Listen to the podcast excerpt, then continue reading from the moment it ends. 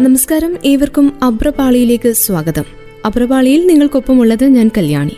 മുൻകാല താരങ്ങളൊത്തുള്ള സഞ്ചാരത്തിൽ ഇന്ന് നമ്മൾ കേൾക്കുവാൻ പോകുന്നത് എഴുപതുകളിൽ അരങ്ങിലേക്കെത്തി എൺപതുകളിൽ തിളങ്ങി തൊണ്ണൂറുകളിൽ സജീവമായി പിന്നീട് പ്രതിഭ മങ്ങിയ ഒരു അഭിനേത്രിയെക്കുറിച്ചാണ്. അഞ്ജു പ്രഭാകർ. മലയാള സിനിമയിലെ നായിക നിരയിൽ തിളങ്ങി പെട്ടെന്ന് മടങ്ങിപ്പോയ അഞ്ജു എന്ന മുൻകാല താരത്തെക്കുറിച്ച്. പെട്ടെന്ന് മടങ്ങിപ്പോയി എന്ന് പറയുമ്പോൾ പ്രത്യേകം എടുത്തു പറയേണ്ട ഒരു കാര്യം മലയാള സിനിമയിൽ നിന്നും മടങ്ങി എന്നതാണ്. ബിഗ് സ്ക്രീനിൽ നിന്നും ഒഴിഞ്ഞു മാറി എന്നതാണ്.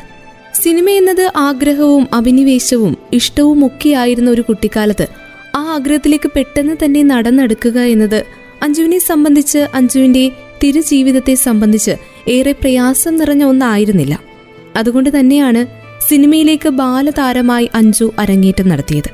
കുട്ടിക്കാലത്തെ അഞ്ജുവിന്റെ അഭിനയത്തിലെ പിച്ചവെക്കലുകൾ തുടങ്ങി ശൈശവത്തിലേക്ക് കടന്നപ്പോഴും ബാല്യ കൗമാരങ്ങൾ ചെറിയ ചെറിയ അടികൾ വെച്ചുകൊണ്ട് പിന്നിട്ടപ്പോഴും യൗവനത്തിലേക്ക് കടന്നപ്പോഴും പിന്നീട് ചുളിവുകൾ നിറഞ്ഞൊരു ലോകത്തിലേക്ക് പ്രവേശിക്കുന്നതിന് മുൻപ് വരെ തട്ട് അഞ്ജുവിന് മുന്നിൽ എന്നും വിളക്കുകൾ നിറച്ചു വെച്ചുകൊണ്ട് അഞ്ജുവിനെ സ്വീകരിച്ചുകൊണ്ടിരുന്നു.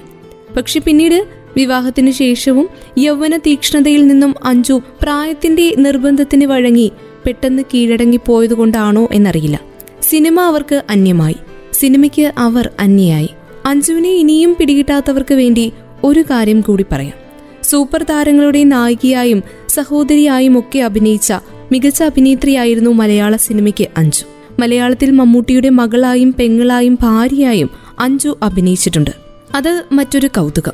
ആ രാത്രി എന്ന ചിത്രത്തിൽ മമ്മൂട്ടിയുടെ മകളായി അഭിനയിച്ച അഞ്ജു കിഴക്കൻ പത്രോസ് എന്ന ചിത്രത്തിൽ താരത്തിന്റെ സഹോദരിയുടെ വേഷത്തിൽ എത്തി. ഇത്രയും സമയം പിടിതരാതെ നിന്ന ആ സ്വപ്ന സുന്ദരി തന്നെ. നമ്മുടെ മനസ്സുകളിലേക്ക് അഞ്ചു അവതരിപ്പിച്ച കഥാപാത്രങ്ങൾ ചിലപ്പോൾ വന്നിരിക്കാം. പക്ഷേ അധിക ആലോചനകൾക്കും വിശകലനങ്ങൾക്കും വഴിവെക്കാൻ മലയാള സിനിമ അഞ്ജുവിനെ അനുവദിച്ചില്ല. അതുകൊണ്ട് തന്നെ മലയാളത്തിൽ വിരലിലെണ്ണാവുന്ന ചിത്രങ്ങളിൽ മാത്രമാണ് അഞ്ജു അഭിനയിച്ചത്. മുൻകാല താരം അതിപ്പോ നായകനായാലും നായികയായാലും ഒരു കാലത്ത് വിസ്മയങ്ങൾ കൊണ്ടും അഭിനയം ആസ്മരികതകൾ കൊണ്ടും നമ്മെ അമ്പരിപ്പിക്കും കോരിത്തരിപ്പിക്കും അങ്ങനെയുള്ള താരങ്ങളെക്കുറിച്ച് പറയുമ്പോൾ അവർ ഏത് കാലത്തിൽ അഭിനയിച്ചു എന്ന് പറയുന്നത് തീർത്തും അപ്രസക്തമാണ്. ഇടക്കാലത്തേക്ക് അല്ലെങ്കിൽ മുൻകാലത്തിൽ അഭിനയിച്ച ഒരു താരം എന്ന് പറയുമ്പോഴും ഈ അഭിനേത്രിയെ റീലിൽ കാണാത്തത് കൊണ്ടുള്ള വിഷമമുണ്ടെങ്കിൽ പോലും അവർ ഇപ്പോഴും നമ്മുടെ ഉള്ളിൽ കെടാതെ കത്തുന്ന താരങ്ങൾ തന്നെയാണ്. സിനിമയോട് അടങ്ങാത്ത ഇഷ്ടമുണ്ടായിട്ടും ജീവിത സാഹചര്യം മൂലമോ അവസരങ്ങളുടെ കുറവ് മൂലമോ തുടരാനാവാതെ പാതിവഴി നടന്ന് വിട പറയാതെ ഇറങ്ങിപ്പോകുന്ന ഒട്ടനവധി അഭിനേതാക്കളുണ്ട്. ചിലപ്പോൾ സിനിമ കൊണ്ട് ഏൽക്കേണ്ടി വന്ന ദുരനുഭവം കൊണ്ട് പിടിച്ചു നിൽക്കാനാവാതെ തുടരണമെന്ന ആഗ്രഹം നശിച്ച് പിന്മാറുന്നവരും ആയിരിക്കാം. ഇങ്ങനെ ഈ രണ്ട് അനുഭവങ്ങളും അഞ്ജുവിന്റെ സിനിമാ ജീവിതത്തിലുണ്ട്. സിനിമ ഉപേക്ഷിക്കാനുമുള്ള കാരണമായി അഞ്ജുവിന് അത്.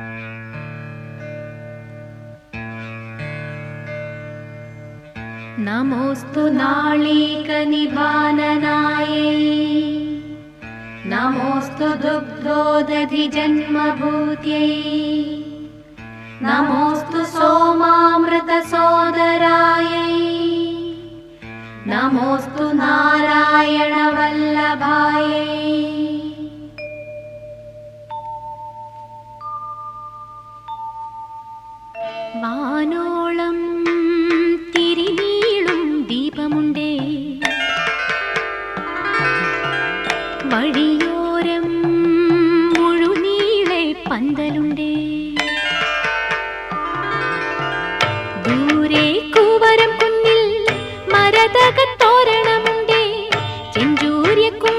കുങ്കുമച്ചാർത്തുമുണ്ടേ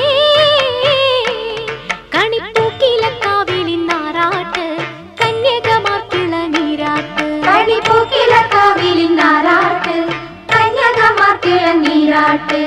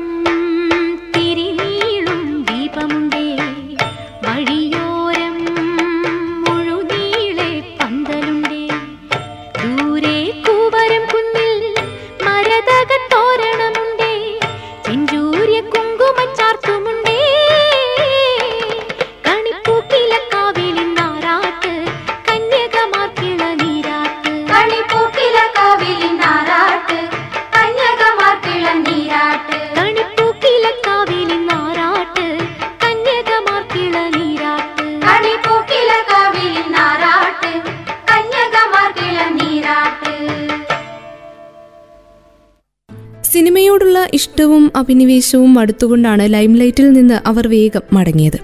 അതുമാത്രമല്ല മലയാള സിനിമയിൽ നിന്നും അവസരങ്ങൾ കുറഞ്ഞുപോയ സമയത്ത് തന്നെ അവർ തമിഴിലേക്ക് പൂർണമായി വിട്ടുപോയി എന്നുമുള്ള രണ്ട് കാര്യങ്ങളുണ്ട്. പ്രത്യേകിച്ച് മലയാള സിനിമയിൽ അന്നൊരിക്കൽ ആ പഴയ കാലത്ത് കാലത്തിനടിയറവ് പറയേണ്ടി വന്ന ഒരു കാലത്തെ നടിമാരിൽ ഒരാളായിരുന്നു അഞ്ചു അതുകൊണ്ട് തന്നെയാവണം മലയാളത്തിലും തമിഴിലും മാറി മാറി അഭിനയിച്ചപ്പോൾ അവർ ചെയ്ത മലയാള സിനിമകളുടെ എണ്ണം തമിഴ് ചിത്രങ്ങളെക്കാൾ കുറഞ്ഞുപോയത്. പതിവ് ചട്ടക്കൂടുകളിൽ നിന്ന് മലയാള സിനിമ ഒഴുക്ക് നിലച്ച കാലം. പിന്നെ എൺപതുകൾ മലയാള സിനിമയുടെ വസന്തകാലമായി. നായക കേന്ദ്രീകൃതമായ സിനിമകളിൽ നിന്നും നവസംവിധായകർ സിനിമയുടെ രീതിയും സ്വഭാവവും ഒക്കെ മാറ്റി. സംവിധായകന്റെ മേൽവിലാസത്തിൽ സിനിമകൾ അറിയപ്പെടാൻ തുടങ്ങി. വരണ്ടു തുടങ്ങിയ സിനിമാ മേഖലയിലേക്ക് അക്ഷരാർത്ഥത്തിൽ പുതുമഴയുടെ വരവായിരുന്നു അത്. ആ എൺപതുകളുടെ തുടക്കത്തിൽ മലയാള സിനിമ പ്രതിഭകളെ അനവധി കണ്ടു. ഇന്നും തിരജീവിതത്തിലെ അവിസ്മരണീയ കഥാപാത്രങ്ങളായി തുടരുന്ന പലരെയും പലതിനെയും കണ്ടെത്തിയത് അങ്ങനെയുള്ള പ്രതിഭകൾ തന്നെയായിരുന്നു. ആയിരത്തി തൊള്ളായിരത്തി എൺപത്തിരണ്ട്. എൺപതുകൾ എന്ന് പറയുമ്പോൾ എഴുപതുകളിലെ മലയാള സിനിമയിൽ മാറ്റത്തിന്റെ കാറ്റടിച്ചു തുടങ്ങുകയും എൺപതുകളോടെ അത് ഉച്ചസ്ഥായിയിൽ എത്തുകയും ചെയ്തിരുന്നു. ഭരതന്റെ ഒരു സിനിമ പിറക്കാനിരിക്കുന്ന സമയം ആയിരത്തി തൊള്ളായിരത്തി എൺപത്തിരണ്ട് എന്ന വർഷം.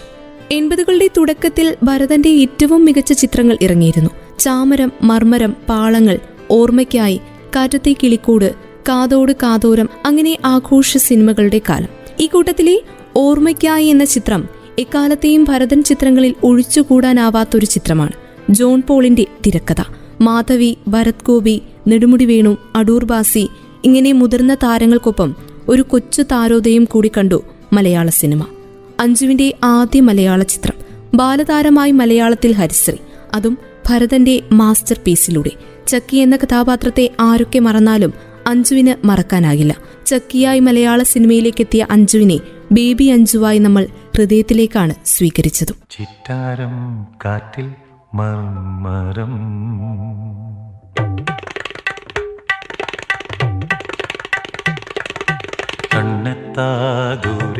മറുതീരം.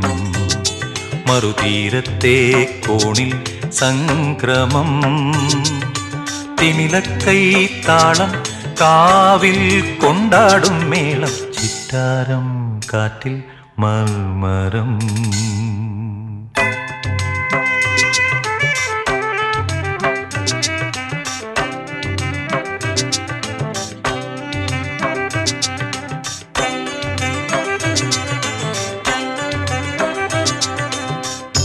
കൂരാറ്റകളി കിളിമൂടും വെള്ളിമുളം കൂട്ടിന്മേലെ ഇലക്കുറിച്ചാന്തണിയും കാരണിക്കുന്നിന്മേലെ ഇടവത്തിന്നരമണിയിളകിന നേരം പുലരും നേരത്ത് കവിളത്തൊരു മറുകും കുത്തിക്കുളിരാടാനുണരടി പൂവെ. ഓ. ചിത്താരം കാറ്റിൽ മർമരം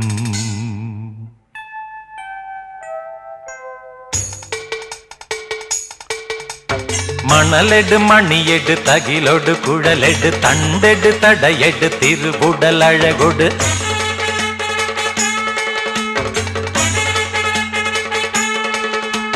திருவுடல் அழகொடு படையணி முடியெடு தருகிட பொரியும்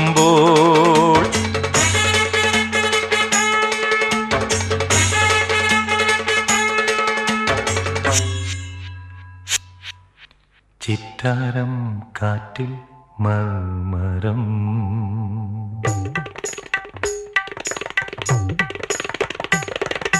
കണ്ണെത്താദൂരെ മറുതീരം. മറുതീരത്തെ കോണിൽ സംക്രമം. തിമിലക്കൈ താളം കാവിൽ കൊണ്ടാടും മേളം. ചിറ്റാരം കാറ്റിൽ മർമരം.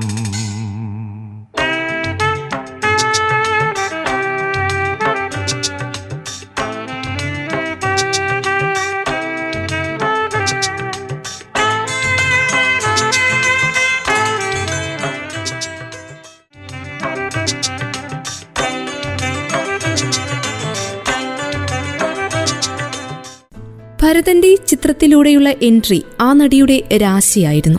ആ വർഷം തന്നെ കൈനിറയെ ചിത്രങ്ങൾ അഞ്ജുവിനെ തേടിയെത്തി. ഓർമ്മയ്ക്കായി എന്ന ചിത്രം ഹിറ്റായിരുന്നു. അതുകൊണ്ട് തന്നെ അഞ്ജു ശ്രദ്ധിക്കപ്പെട്ടു. ആയിരത്തി തൊള്ളായിരത്തി എൺപത്തിരണ്ടിലെ സംസ്ഥാന ചലച്ചിത്ര അവാർഡുകളിൽ കൈയും കണക്കുമില്ലാത്ത അത്രയും പുരസ്കാരങ്ങൾ ഓർമ്മയ്ക്കായി എന്ന ഭരതൻ ചിത്രം നേടി. മികച്ച രണ്ടാമത്തെ ചിത്രത്തിനുള്ള സംസ്ഥാന അവാർഡ് ഭരത് ഗോപിയെ തേടി മികച്ച നടൻ എന്ന പുരസ്കാരം മാധവി ആ കൊല്ലത്തെ മികച്ച നടിയായി. ഫോട്ടോഗ്രാഫിക്കുള്ള അവാർഡും മികച്ച സംഗീത സംവിധായകനുള്ള പുരസ്കാരവും മികച്ച എഡിറ്ററും മികച്ച കലാസംവിധാനത്തിനുള്ള പുരസ്കാരവും ഈ ചിത്രത്തിനെ തേടിയെത്തിയപ്പോൾ കുട്ടിയായിരുന്ന അഞ്ജുവിന് അന്നൊന്നും ഈ പുരസ്കാരങ്ങളെക്കുറിച്ചോ അത്ര മികച്ച ഒരു ചിത്രത്തിലാണ് താൻ അഭിനയിച്ചത് എന്നതിനെക്കുറിച്ചോ അറിയാനുള്ള ഒരു പ്രായം പോലും ആയിരുന്നില്ല. ആ വിജയ ചിത്രത്തിനു ശേഷമാണ് ശ്രീകുമാരൻ തമ്മിയുടെ ഗാനം എന്ന സിനിമയിൽ അഞ്ജു എത്തുന്നത്. ശ്രീകുമാരൻ തമ്മി സംവിധാനം ചെയ്ത് നിർമ്മിച്ച് ആയിരത്തി തൊള്ളായിരത്തി എൺപത്തിരണ്ടിൽ പുറത്തിറങ്ങിയ മലയാള ചലച്ചിത്രം. ജഗദീഷ് ശ്രീകുമാർ അടൂർ ഭാസി നെടുമുടി വേണു ഹരി എന്നിവർക്കൊപ്പം അംബരീഷ് ലക്ഷ്മി എന്നിവർ പ്രധാന കഥാപാത്രങ്ങളെ അവതരിപ്പിച്ച് തിയേറ്ററുകളിലെത്തിയ ചിത്രം. വി. ദക്ഷിണാമൂർത്തിയാണ് ചിത്രത്തിന് സംഗീതം നൽകിയിരിക്കുന്നത്. അതും ഗാനങ്ങൾ കൊണ്ട് ഏറെ ശ്രദ്ധിക്കപ്പെട്ട ചിത്രമായിരുന്നു. ഈ ചിത്രത്തിലും ബാലതാരമായാണ് അഞ്ജു എത്തിയത്. ചെറിയ വേഷമായിരുന്നു അതും. എങ്കിലും അവസരങ്ങൾ അഞ്ജുവിലെ ബാലതാരത്തെ തേടിയെത്തിയ സമയമായിരുന്നു എൺപതുകൾ. ജാതി വിവേചനത്തിനെതിരെ ശബ്ദിച്ച ഈ സിനിമ തിയേറ്ററിൽ റിലീസ് ചെയ്യുന്നതുമായി ബന്ധപ്പെട്ട് പല പ്രശ്നങ്ങൾ അന്നുണ്ടായി. അന്നത്തെ സംസ്ഥാന ചലച്ചിത്ര പുരസ്കാരത്തിൽ വിവാദം നിറച്ച ഈ ഒരു ചിത്രത്തിന് പക്ഷേ മികച്ച ജനപ്രിയ ചിത്രത്തിനുള്ള പുരസ്കാരം ലഭിച്ചതായിരുന്നു വിവാദ കാരണം. റിലീസ് ചെയ്യാത്ത ചിത്രത്തിന് ജനപ്രിയ പുരസ്കാരം എന്ന തലക്കെട്ടോടെ അന്ന് പത്രങ്ങളിലും വാരികകളിലുമൊക്കെ ഗാനത്തെക്കുറിച്ച് അഭിപ്രായങ്ങൾ വന്നു. എന്തൊക്കെയാണെന്ന് പറഞ്ഞാലും ശ്രീകുമാരൻ തമ്പിയുടെ തിരക്കഥാ സംവിധാനത്തിൽ മലയാളത്തിലെത്തിയ കാലാതിവർത്തിയായ സുന്ദര കാവ്യശില്പമാണ് ഗാനം എന്ന സിനിമ. അത് തീർച്ച. കെ ജെ യേശുദാസും എസ് ജാനകിയും ആലപിച്ച ഗാനത്തിലെ ആലാപനം എന്ന പാട്ടിന് ഇന്നും കാതുകൾ ഏറെ.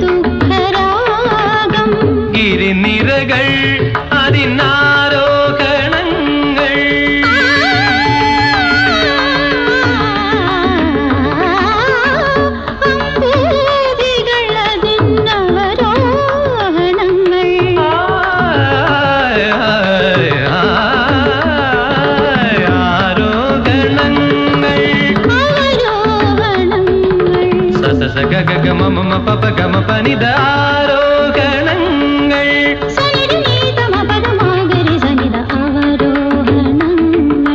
பமகமக பமகமக நிரதனி கரியாரோகணங்கள்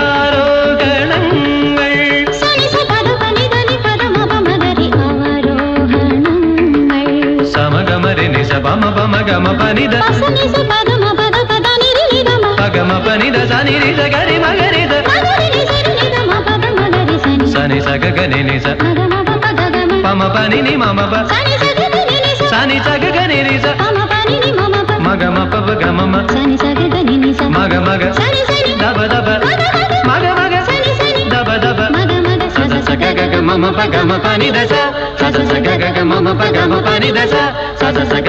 pa ga mama pa ni da mama mama da sa mama mama da sa mama mama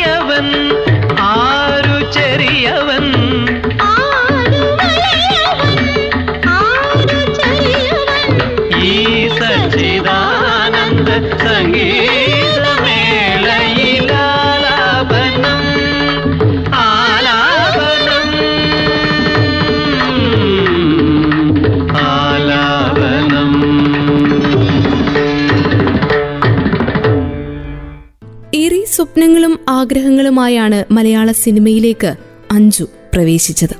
സിനിമകൾ മലയാളത്തിലും തമിഴിലുമായി ചെയ്തു. എങ്കിലും സിനിമയിൽ നിന്ന് പിൽക്കാലത്ത് മോശം അനുഭവങ്ങൾ അഞ്ജുവിന് നേരിടേണ്ടി വന്നു. അത് അഞ്ജുവിനെ സിനിമയിൽ നിന്നും അകറ്റി. അങ്ങനെ സിനിമയോടുള്ള അഭിനിവേശം കുറഞ്ഞു. അവിടെ നിന്നും ഒരിക്കൽ കണ്ട സ്വപ്നങ്ങളൊക്കെയായിട്ടാണ് അവർ ജീവിതത്തിന്റെ അടുത്ത ഘട്ടത്തിലേക്ക് പ്രവേശിച്ചത്. എന്നാൽ സിനിമയിൽ നിന്ന് ഏറെ സ്വപ്നങ്ങളുമായി വിവാഹ ജീവിതത്തിലേക്ക് പ്രവേശിച്ച അഞ്ജുവിന്റെ വിവാഹ ജീവിതവും ഏറെ സന്തോഷം നിറഞ്ഞ ഒന്നായിരുന്നില്ല. സന്തോഷങ്ങൾ അധികകാലം നീണ്ടു നിന്നില്ല താരത്തിന്റെ ജീവിതത്തിൽ.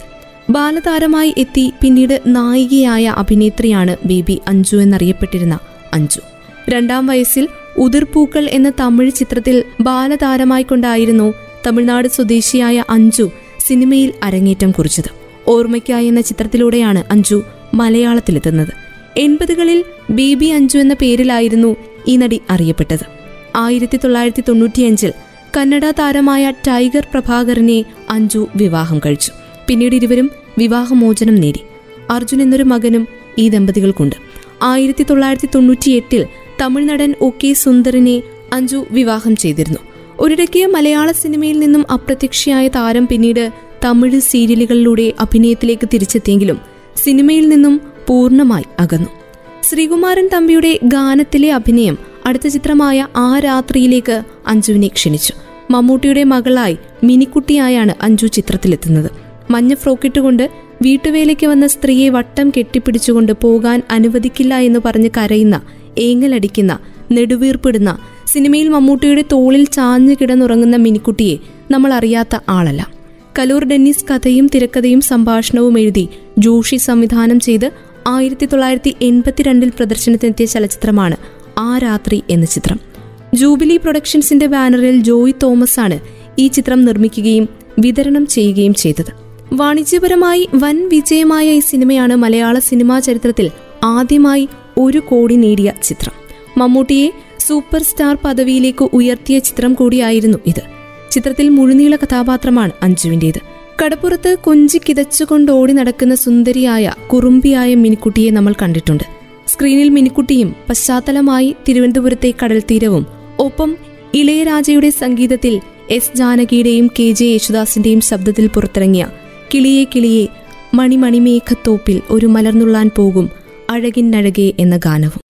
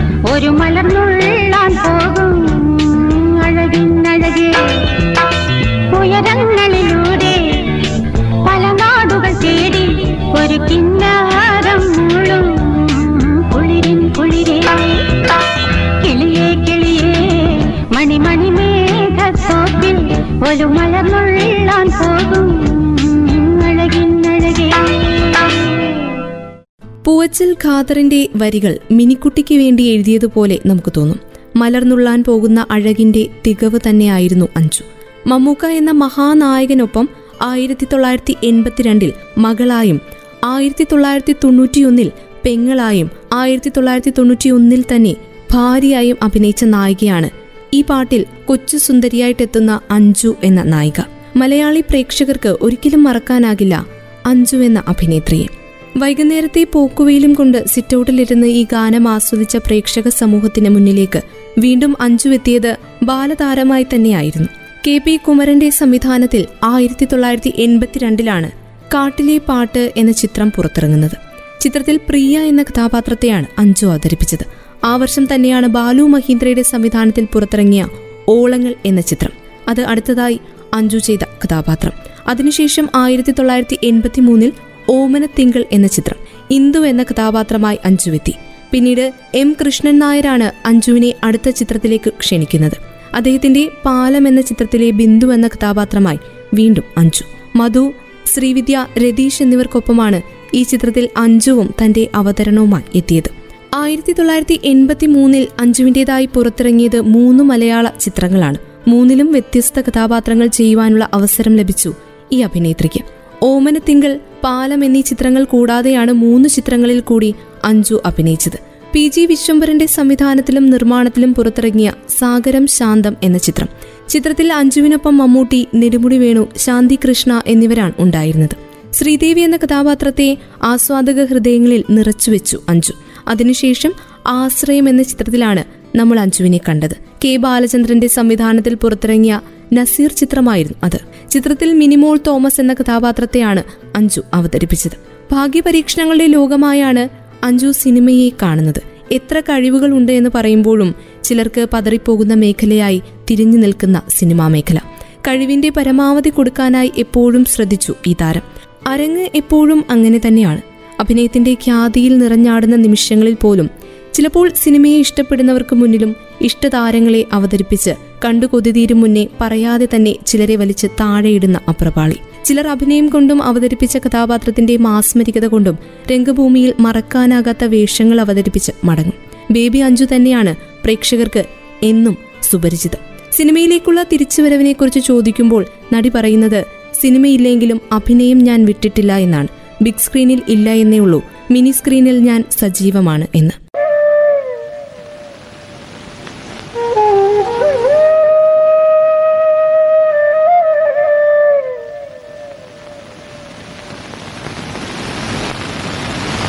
കനകനിലാവേ തുയിലുണരൂ തരള വസന്തം വരവായി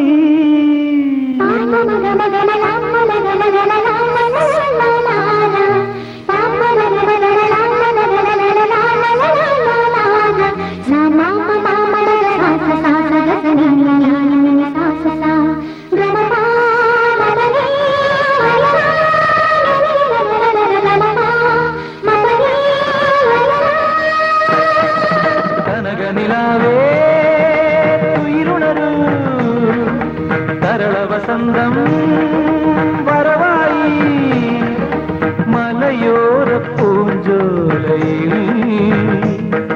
കളിരാമ്പൽ കൂടം തോർന്നുലഞ്ഞു പോയി.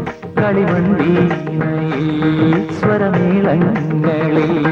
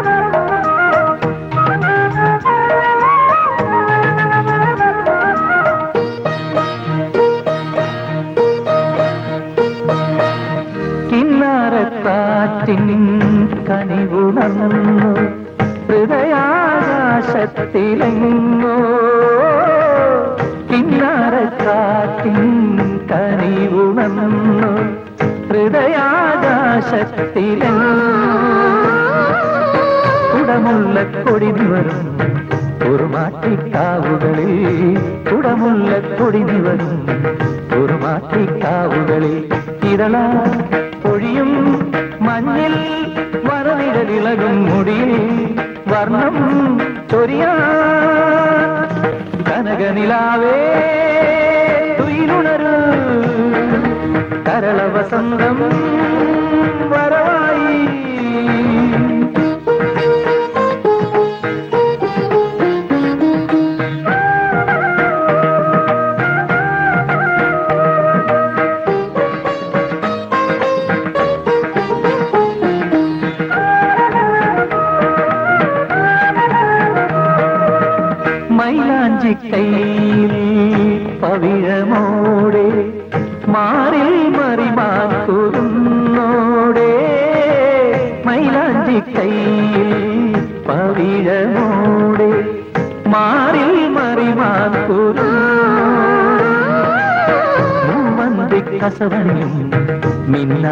ചിരിമുത്തേ മൂവന്തി കസവണി.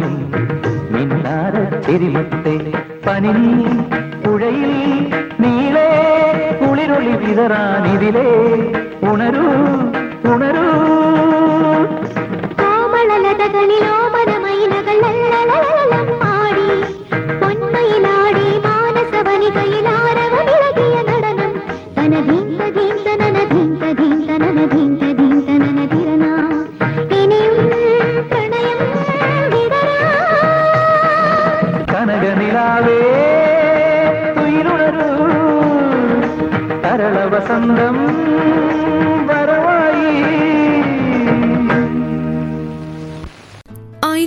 തൊള്ളായിരത്തി എൺപത്തി മൂന്നിൽ ഭരതൻ അടുത്ത ഒരു ചിത്രം എടുക്കാൻ തീരുമാനിച്ചു. അതിലേക്ക് ഇന്ദു എന്ന കഥാപാത്രത്തെ അന്വേഷിക്കാൻ ഭരതന് രണ്ടാമതൊന്ന് ആലോചിക്കേണ്ടി വരാഞ്ഞതും ആദ്യ ചിത്രം ഓർമ്മയിലെ ബേബി അഞ്ജുവിന്റെ പ്രകടനം തന്നെയാണ്. കാറ്റത്തെ കിളിക്കൂട് എന്ന ചിത്രം പുറത്തിറങ്ങുന്നു. ചിത്രത്തിൽ ഇന്ദുവായി അഞ്ജു എത്തുന്നു. ഇതിൽ ചൈൽഡ് ആർട്ടിസ്റ്റായി അഭിനയിച്ച അഞ്ജു ഇതേ ഭരതന്റെ താഴ്വാരം എന്ന സിനിമയിൽ മോഹൻലാലിന്റെ നായികയായി. ഭരതന്റെ സംവിധാനത്തിൽ ഭരത് ഗോപി മോഹൻലാൽ ശ്രീവിദ്യ രേവതി എന്നിവർ പ്രധാന വേഷങ്ങളിൽ അഭിനയിച്ച് ആയിരത്തി തൊള്ളായിരത്തി എൺപത്തി മൂന്നിൽ പുറത്തിറങ്ങിയ മലയാള ചലച്ചിത്രമാണ് കാറ്റത്തെ കിളിക്കൂട്. ഗൃഹലക്ഷ്മി പ്രൊഡക്ഷൻസിന്റെ ബാനറിൽ പി വി ഗംഗാധരൻ നിർമ്മിച്ച ഈ ചിത്രം കൽപ്പക ഫിലിംസാണ് വിതരണം ചെയ്തിരിക്കുന്നത്. നടൻ നെടുമുടി വേണുവാണ് ഈ ചിത്രത്തിന്റെ കഥാകാരൻ. തിരക്കഥ സംഭാഷണം എന്നിവ നിർവഹിച്ചത് ടി ദാമോദരൻ. പത്മരാജനോട് ഭരതനാണ് അഞ്ജുവെന്ന അഭിനേത്രിയെക്കുറിച്ച് സംസാരിക്കുന്നതും ആയിരത്തി തൊള്ളായിരത്തി എൺപത്തിനാലിൽ പറന്നു പറന്നു പറന്നു എന്ന ചിത്രം പത്മരാജൻ എടുത്തപ്പോൾ അതിലേക്ക് അഞ്ജുവിനെ വിളിക്കുന്നത്. കാലത്തിന് മുന്നേ സഞ്ചരിച്ച അതുല്യ പ്രതിഭയുടെ ക്ഷണം സ്വീകരിച്ചുകൊണ്ട് റഹ്മാൻ രോഹിണി നെടുമുടി വേണു എന്നിവർ ഈ ചിത്രത്തിലെ പ്രധാന കഥാപാത്രങ്ങളെ അവതരിപ്പിച്ചപ്പോൾ അവർക്കൊപ്പം അഞ്ജുവും എത്തി ജെസ്സി എന്ന കഥാപാത്രമായി. അഞ്ജുവിന്റെ ചലച്ചിത്ര സബരിയെ എടുത്തു നോക്കുമ്പോൾ അവർ ചെയ്ത കൂടുതലും കഥാപാത്രങ്ങളിൽ ആ കഥാപാത്രങ്ങളുടെ പേരുകൾ പലപ്പോഴും മിനിമോൾ എന്നായിരുന്നു എന്നത്. മിക്ക ചിത്രങ്ങളിലും മിനിമോൾ എന്ന കഥാപാത്രമായി നമ്മളുടെ മുന്നിലേക്കെത്തി അഞ്ജു. ആയിരത്തി തൊള്ളായിരത്തി എൺപത്തിനാലിൽ ജോഷിയുടെ സംവിധാനത്തിലായിരുന്നു അഞ്ജുവിന്റെ അടുത്ത ചിത്രം കോടതി എന്ന സിനിമ. കോടതിയിലും മിനിമോളായാണ് അഞ്ജു എത്തുന്നത്. അതിനുശേഷമാണ് രക്ഷസ് എന്ന ഹൊറർ ചിത്രത്തിൽ അഞ്ജു അഭിനയിക്കുന്നത്. അതും ആയിരത്തി തൊള്ളായിരത്തി എൺപത്തിനാലിൽ ശാലിനി എന്ന കഥാപാത്രമായി. അധിക പ്രാധാന്യമുള്ള കഥാപാത്രമായിരുന്നില്ല അത്. മലയാളത്തിൽ ചെറിയ ചെറിയ വേഷങ്ങൾ ചെയ്തുകൊണ്ടിരിക്കുന്ന സമയത്തും അവർ തമിഴിൽ സജീവ വേഷങ്ങൾ ചെയ്തു. രണ്ട് വയസ്സ് പ്രായമുള്ളപ്പോഴാണ് തമിഴിൽ അവർ ആദ്യമായി അഭിനയിക്കുന്നത്. അത് ആയിരത്തി തൊള്ളായിരത്തി എഴുപത്തിയൊൻപതിൽ ഉത്തിരിപ്പൂക്കൾ എന്ന ചിത്രത്തിൽ.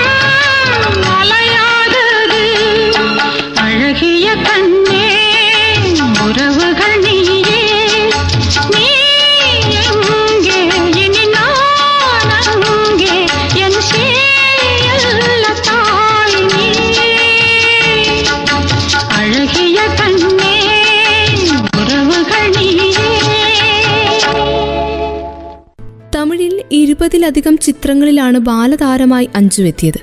മലയാളത്തിലും കൂടുതൽ ചിത്രങ്ങളിൽ ബാലതാരമായി തന്നെയാണ് അഞ്ജുവിനെ നമ്മൾ കണ്ടതും. യാത്ര ഒഴിവുകാലം ദൈവത്തെ ഓർത്ത് എന്നിങ്ങനെയുള്ള ചിത്രങ്ങളിലും അഞ്ജു അഭിനയിച്ചു. ജനകീയ സമരം എന്ന ചിത്രത്തിലും നമ്മൾ അഞ്ജുവിനെ കണ്ടു. ഈ ചിത്രങ്ങളിലൊക്കെ അപ്രസക്തമായ കഥാപാത്രങ്ങളെയാണ് അഞ്ജു അഭിനയിച്ചത്. അല്ലെങ്കിൽ തീരെ ചെറിയ വേഷങ്ങളിലാണ് അഞ്ജു എത്തിയത്. ആയിരത്തി തൊള്ളായിരത്തി എൺപത്തി ആറിൽ ഐ വി ശശിയുടെ സംവിധാനത്തിൽ പുറത്തിറങ്ങിയ ചിത്രമായിരുന്നു അഭയം തേടി എന്ന ചിത്രം. പിന്നീട് ആയിരത്തി തൊള്ളായിരത്തി എൺപത്തിയേഴിൽ ഹസന്റെ സംവിധാനത്തിൽ പുറത്തുവന്ന വമ്പൻ എന്ന സിനിമ. അത് കഴിഞ്ഞാണ് അഞ്ജുവിന്റെ തിരജീവിതത്തെ ഏറ്റവും മാറ്റേറുന്ന രുക്മിണി എന്ന ചിത്രം എത്തുന്നത്. അവാർഡിന്റെ തിളക്കം അഞ്ജുവിന്റെ ജീവിതത്തിലേക്ക് കൊണ്ടുവന്ന ചിത്രം. സംസ്ഥാന അവാർഡ് ലഭിച്ച ഏറ്റവും പ്രായം കൂടിയ നടനും ഏറ്റവും പ്രായം കുറഞ്ഞ നടിയും. അതും ഒരേ വർഷം എന്നതാണ് ആയിരത്തി തൊള്ളായിരത്തി എൺപത്തി എട്ടിലെ ഇവരുടെ ഈ അവാർഡിനെ കൗതുകകരമാക്കുന്നത് വ്യത്യസ്തമാക്കുന്നത്. ഷാജി എൻ കരുണിന്റെ പിറവിയിലൂടെ പ്രേംജി മികച്ച നടനുള്ള അവാർഡ് നേടുമ്പോൾ എൺപത് വയസ്സായിരുന്നു അദ്ദേഹത്തിന്റെ പ്രായം. കെ പി കുമാരന്റെ രുക്മിണിയിലൂടെ മികച്ച നടിക്കുള്ള അവാർഡ് അഞ്ജു എന്ന നടി നേടിയത് കേവലം പന്ത്രണ്ട് വയസ്സിലും. മാധവിക്കുട്ടിയുടെ പുസ്തകത്തെ അടിസ്ഥാനപ്പെടുത്തിയെടുത്ത ചിത്രമാണ് രുക്മിണി എന്ന ചിത്രം. നെടുമുടി വേണുവും അഞ്ജുവുമാണ് ഈ ചിത്രത്തിലെ ലീഡ് റോളുകളിൽ എത്തിയത്. സംവിധായകൻ കുമാരനെ തേടി മികച്ച സംവിധായകനുള്ള സംസ്ഥാന അവാർഡും ഈ ചിത്രത്തിന് ലഭിച്ചിരുന്നു. അതിനൊക്കെ ശേഷമാണ് കാട്ടുകുതിര എന്ന സിനിമ എത്തുന്നത്. ആയിരത്തി തൊള്ളായിരത്തി എൺപതുകളിലാണ് കാട്ടുകുതിര എന്ന പേരിൽ എസ് എൽ പുരം സദാനന്ദൻ നാടകം രചിക്കുന്നത്. കൊച്ചുവാവ എന്ന കഥാപാത്രത്തെ മുൻനിർത്തിയുള്ള നാടകം ആയിരക്കണക്കിന് വേദികളിൽ കളിച്ചു. അന്തരിച്ച നടൻ രാജം പി ദേവ് നാടകത്തിൽ കൊച്ചുവാവയുടെ കഥാപാത്രമായിട്ടുണ്ട്. പിന്നീട് സിനിമയായ കാട്ടുകുതിര സംവിധാനം ചെയ്തത് ആയിരത്തി തൊള്ളായിരത്തി തൊണ്ണൂറിൽ പി ജി വിശ്വംഭരനായിരുന്നു. ആ ചിത്രത്തിലെ ലത എന്ന കഥാപാത്രത്തെ ഇത്രയും അവിസ്മരണീയമാക്കാൻ അഞ്ജുവിന് സാധിക്കുമെന്ന വിശ്വാസത്തിൽ തന്നെ പി ജി വിശ്വംഭരൻ ലതയ്ക്ക് വേണ്ടി ഒരു മുഖത്തെ തിരഞ്ഞപ്പോൾ അഞ്ജുവിനെ തിരഞ്ഞെടുത്തു. കാട്ടുകുതിര എന്ന സിനിമ കണ്ടിട്ടുള്ളവരാരും അതിലെ കൊച്ചു തമ്പുരാട്ടിയെ മറക്കുവാനിടയില്ല. വിനീതിന്റെ കഥാപാത്രം മോഹനുമായി പ്രേമത്തിലാവുന്ന സ്നേഹരാഹിത്യത്തിന് ഇരയാകുന്ന സംഘർഷങ്ങൾക്ക് പാത്രമാകുന്ന ലത എന്ന കൊച്ചു തമ്പുരാട്ടിയെ. ഈ ചിത്രത്തെക്കുറിച്ച് പറയുമ്പോൾ തിലകൻ എന്ന മഹാനടനെ വിസ്മയത്തെക്കുറിച്ച് പറയാതെ പോയാൽ അതൊരു പക്ഷേ കാലം പൊറുക്കാത്ത തെറ്റായി പോകും. തിലകനെ പോലൊരു മഹാനായ നടൻ ചെയ്തു പ്രതിഫലിപ്പിച്ച വേഷമാണ് കാട്ടുകുതിരയിലെ കൊച്ചു ആവയുടേത് മമ്മൂട്ടിയും മോഹൻലാലും അരങ്ങു വാഴുന്ന സമയത്ത് തന്നെയാണ് തിലകൻ ചേട്ടൻ കൊച്ചു ആവയെ അതിഗംഭീരമാക്കിയത്. അഞ്ജുവിന്റെ പ്രയാണം അവിടെ നിന്നും തുടരുകയായിരുന്നു. കാട്ടുകുതിരയെ പോലെ തന്നെ കുതിച്ചുകൊണ്ടിരിക്കുകയായിരുന്നു. ഒരു സിനിമയിൽ നിന്നും അടുത്തതിലേക്ക് മലയാളത്തിൽ നിന്നും തമിഴിലേക്കും കഥാപാത്രങ്ങളിൽ നിന്നും കഥാപാത്രങ്ങളിലേക്കും.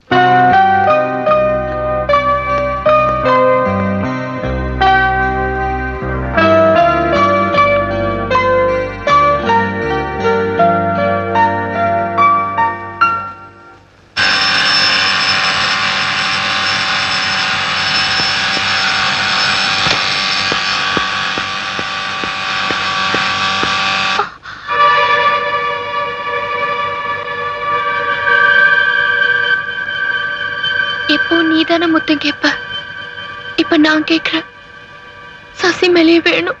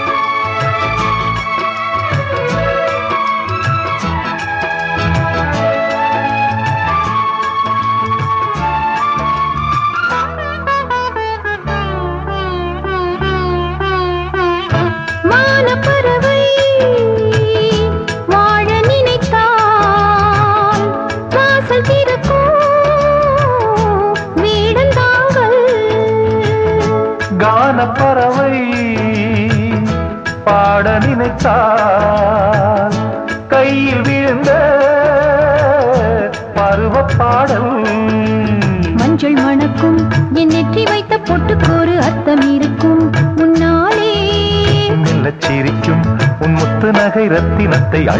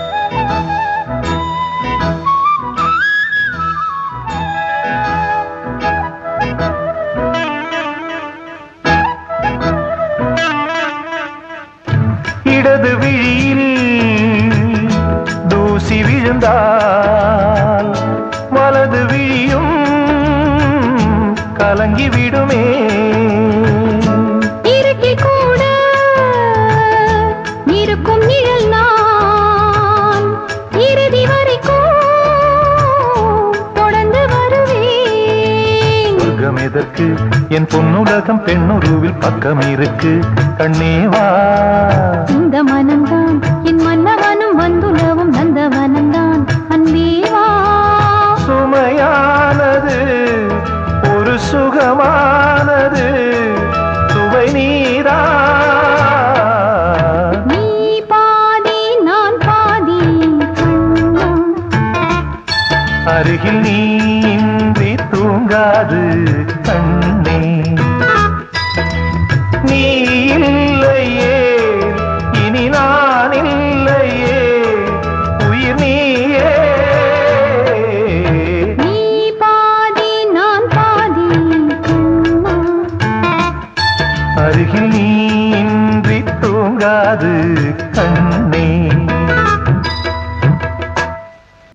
മലയാള സിനിമയിലെ എക്കാലത്തെയും ക്ലാസിക്കുകളിൽ ഒന്നാണ് ഭരതന്റെ താഴ്വാരം എന്ന ചിത്രം.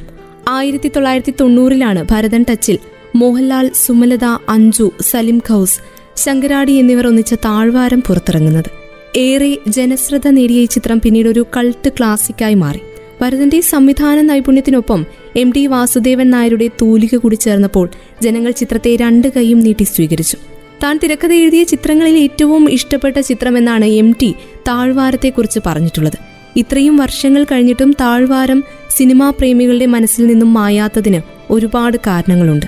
ഒരു രീതിയിലും കുറ്റം കണ്ടുപിടിക്കാനാകാത്ത ഒരു സിനിമയാണ് താഴ്വാരം. ഛായാഗ്രഹണമാകട്ടെ അഭിനയമാകട്ടെ വേഷവിധാനങ്ങളിലാകട്ടെ ചിത്രത്തിന്റെ എല്ലാ മേഖലകളിലും ഭരതൻ എന്ന കലാകാരന്റെ സംവിധാന മികവ് പ്രകടമാണ്. ഹോളിവുഡ് സിനിമാ വിഭാഗമായ വെസ്റ്റേണുകളോട് താഴ്വാരം ഒരു പ്രത്യേക അടുപ്പം തന്നെ സൂക്ഷിക്കുന്നുണ്ട്. ചിത്രത്തിലെ സംഗീതം പോലും അങ്ങനെയാണ്. ആഖ്യാന രീതിയും ദൃശ്യങ്ങളും അങ്ങനെയാണ്. മോഹൻലാലിന്റെ നിയന്ത്രിത അഭിനയമാണ് താഴ്വാരത്തിൽ കാണാനാകുക. മോഹൻലാലിന്റെ ഫ്ലാഷ് ബാക്കിലെ നായികയായാണ് അഞ്ജു ഈ ചിത്രത്തിൽ എത്തുന്നത്. ചിത്രത്തിന്റെ ഫ്ലാഷ് ബാക്ക് സീനുകളിൽ നിഷ്കളങ്കനായ പരോപകാരിയായ ബാലനെ അവതരിപ്പിക്കുന്ന മോഹൻലാലിന്റെ ഫ്ലാഷ് ബാക്കിലെ നായികയായി അഞ്ജു. അഞ്ജു എത്തിയപ്പോൾ നമ്മൾ ഏറെ ഇഷ്ടപ്പെട്ടു. മലയാളിത്തം കുറവുള്ള ഒരു മുഖം തന്നെയായിരുന്നു അഞ്ജുവിന്റേത് എങ്കിലും സന്ദർഭോചിതമായി അഭിനയിക്കാനുള്ള കഴിവ് ആ അഭിനേത്രിയുടെ കഴിവിനെ പരിപോഷിപ്പിച്ചു. താഴ്വാരത്തിൽ മോഹൻലാലിന്റെ നായികയായി എത്തി. പിന്നീട് തൊണ്ണൂറുകളിൽ കമാൻഡർ എന്ന ചിത്രത്തിൽ. അത് കഴിഞ്ഞ് നീലഗിരി എന്ന ചിത്രം. കിഴക്കൻ പത്രോസ് കൗരവർ ഊട്ടിപ്പട്ടണം ഏഴര പൊന്നാന ഈ ചിത്രങ്ങളിലൊക്കെ നായികയായും നായികാ പ്രാധാന്യങ്ങളുള്ള വേഷങ്ങളിലും അഞ്ചുവെത്തി. കിഴക്കൻ പത്രോസിലെ കുഞ്ഞുമോളും കൗരവറിലെ സുജയും ഊട്ടിപ്പട്ടണത്തിലെ രേണുവുമൊക്കെ അബ്രപാളിയിൽ അഞ്ജുവിന്റെ അടയാളപ്പെടുത്തപ്പെട്ട ചിത്രങ്ങളായിരുന്നു. അത് കഴിഞ്ഞും രണ്ടായിരത്തി മൂന്ന് വരെ തുടർച്ചയായി പല വേഷങ്ങളിൽ അഞ്ജു സിനിമയിൽ സജീവമായിരുന്നു. ഏത് വേഷവും ചെയ്യാൻ മടിയില്ലാതിരുന്ന അഞ്ജു ഗ്ലാമറസ് വേഷങ്ങളിൽ സ്ഥിര സാന്നിധ്യമായി ഒരിടക്കാലത്ത്. വലിയ വിവാദങ്ങളും ഗോസിപ്പുകളും നടിക്കു ചുറ്റും വലയം വെച്ചു. സിനിമകളിൽ അഭിനയിക്കുന്നതിന് ഒരു സമയത്ത് ഭീഷണി പോലും നേരിട്ട അനുഭവം അവർക്കുണ്ടായി. മലയാള സിനിമയിൽ നിന്നും മോശം അനുഭവങ്ങൾ നേരിട്ടു. സിനിമയിൽ അവസരങ്ങൾ കുറഞ്ഞു. തിരിച്ചിറങ്ങി പോകുന്നതിന് മുന്നേ നരിമാനിലും മിന്നാരത്തിലും അമ്മ അമ്മായി അമ്മ എന്നീ ചിത്രങ്ങളിലും അഞ്ജു അഭിനയിച്ചിരുന്നു. കുറെ നാളുകളായി താരം സിനിമയിൽ സജീവമല്ലാത്തതുകൊണ്ട് താരം മരിച്ചു എന്ന് പറഞ്ഞുകൊണ്ടുള്ള വാർത്തകൾ എത്തിയിരുന്നു ഒരു സമയത്ത്. സമൂഹ മാധ്യമങ്ങളിലെല്ലാം തന്നെ താരത്തിന്റെ മരണവാർത്തയിൽ പ്രതികരിച്ചുകൊണ്ട് ആദരാഞ്ജലികൾ വരെ അർപ്പിച്ചു. എന്നാൽ ഇതിനെല്ലാം പ്രതികരിച്ചുകൊണ്ട് താരം എത്തുകയും ചെയ്തിരുന്നു. സീരിയലുകളിൽ ഇപ്പോഴും സജീവ സാന്നിധ്യമായി തുടരുകയാണ് പ്രിയതാരം അഞ്ജു. സീരിയൽ കൂടുതൽ സുരക്ഷിതത്വം നൽകുന്നുവെന്നും അഞ്ജു പറയുന്നുണ്ട്. സിനിമയിലേക്ക് ഇല്ല എന്നും അഞ്ജു പറയാതെ പറയുന്നു. മലയാള സിനിമകളിൽ നായിക വേഷങ്ങളിൽ തിളങ്ങി നിന്ന താരം അഞ്ജു പ്രഭാകരനെ കുറിച്ചാണ് ഇന്നത്തെ അബ്രപാളിയിലൂടെ കേട്ടുകഴിഞ്ഞത്. അബ്രപാളി പൂർണമാകുന്നു. വീണ്ടും അടുത്ത അധ്യായത്തിലൂടെ മറ്റൊരു താരത്തിന്റെ വിശേഷങ്ങളുമായി ഒരുമിക്കാം. ഇത്രയും സമയം കൂടെ ഉണ്ടായിരുന്നത് ഞാൻ കല്യാണി. തുടർന്നും കേട്ടുകൊണ്ടേയിരിക്കും radio Mangalam ninety one point two. നാടിനൊപ്പം നീരിനൊപ്പം.